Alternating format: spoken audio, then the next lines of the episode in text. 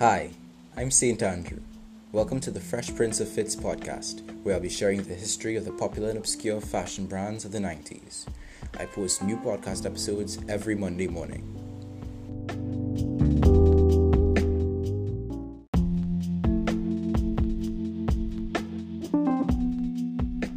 If you're not wearing Zubaz, you're just wearing pants. That's one of the logos of Zubaz, which calls upon the Zubaz Nation to share their fits on their website, zubaz.com. The classic zebra print is one of the first prints that were offered. It came to symbolize the Zubaz brand name as a crazy look for people who wanted to dare to be different. Professional athletes, rock stars, and royalty all wore pants that flew in the face of fashion. In 1988, Bob Truax and Dan Stock began brainstorming a new kind of shorts for the heavy lifting man. The pair developed a comfortable, baggy pair of shorts with an elastic waistband. Zubaz was registered as a trademark in 1989. Initially, they were marketed as a comfortable, functional pair of shorts for weightlifting.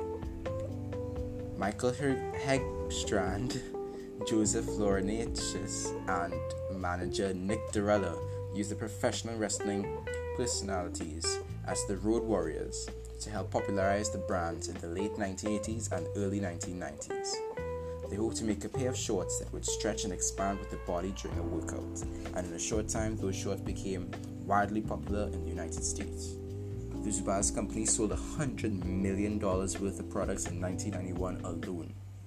The company's slogan was Dare to be Different, and they stayed true with that, even up to this day.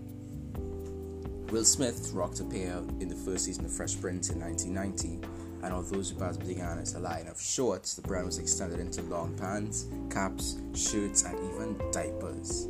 The pants are tapered to the ankle, with the outer part of the leg no longer being longer than the inner part, and they have an elastic waistband to allow for greater flexibility and movement.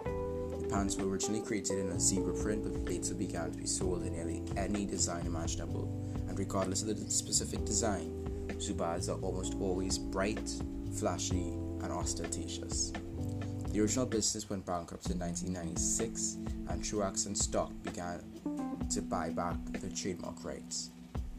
In 2007, Zubaz resurfaced, offering a limited production release of the original classic Zubaz patent. In 2014, the brand fully resurfaced with a wider selection on its internet storefront.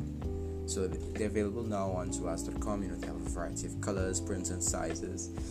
And honestly, the tops are kind of corny, but I am kind of feeling there's this black shirt that's on there with a pink neon Zubaz logo, which I could wear if I paired it with some other things, almost ironically. Um, the pants are comfortable, you could sleep in them, so I might rock them.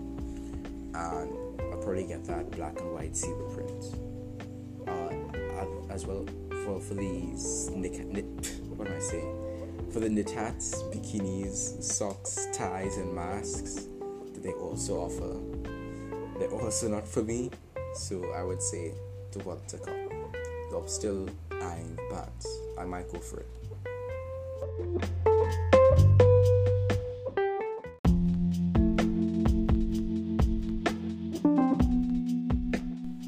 Thanks for joining me for this week's episode of The Fresh Prince of Fits. Follow The Fresh Prince of Fits on Facebook, Instagram, and Tumblr at The Fresh Prince of Fits, and you can also check out my personal Instagram at saint.drew. I hope you enjoyed today's episode, and don't forget to keep it rad, dude.